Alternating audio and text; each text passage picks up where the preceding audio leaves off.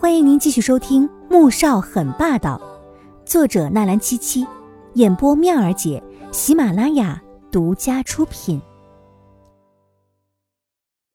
第三百八十四集，唐纳森正在冲着一名新来的实习设计师发火，看到大 boss 和之前那位大美女走进来，一张嘴顿时张成了 O 型，也忘了发火，而是朝实习设计师挥了挥手：“哎呦！”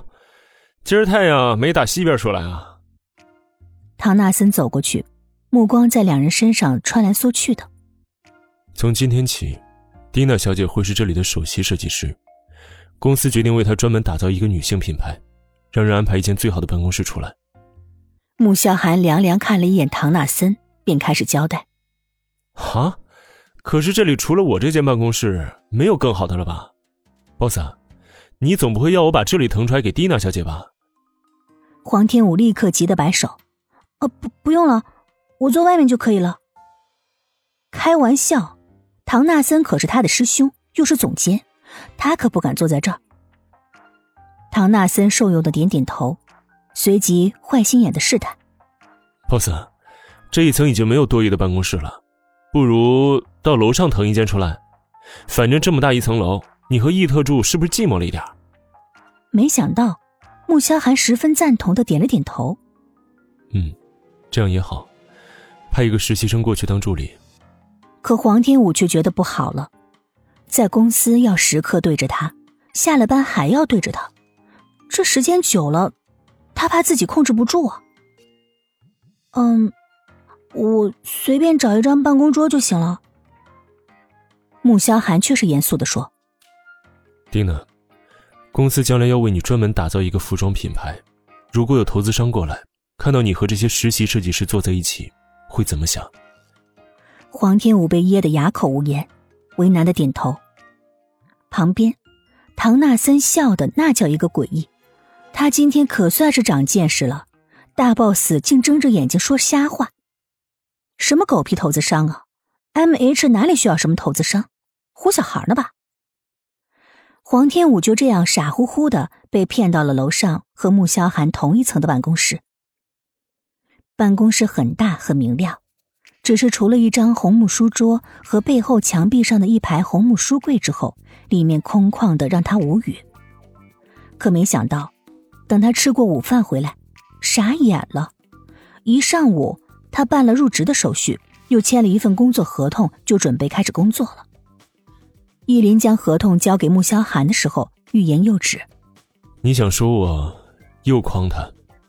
穆萧寒不用开口，他已经知道他想说什么了。易林微窘，心想：您也知道又诓了夫人。同时，他也很佩服夫人的心大，竟然看都不看就签了。殊不知，自己实际上是等同于签了卖身契。穆萧寒却没再说什么。而是将合同锁进了抽屉，又拿出放在盒子里面的玉佩。中午，黄天武正在画图，穆萧寒推门进来。吃饭时间到了吧？说着，男人从他手里抽出画笔。黄天武很无奈，抬头看他：“我去食堂吃就行了。”穆萧寒抬手晃了晃玉佩：“不想要了。”我你，这一刻。他真的想骂点什么脏话，太卑鄙了吧！竟用玉佩来要挟他。某人却是十分淡定的，在他鄙视又愤怒的目光中走出了办公室。黄天武不情不愿的跟出去，待到了吃饭的地点，他没想到穆萧寒竟然带他到了春城最高的观景台餐厅里吃饭，而且还包下了整个餐厅，坐在靠窗的位置。可以一览大半个城市的景色。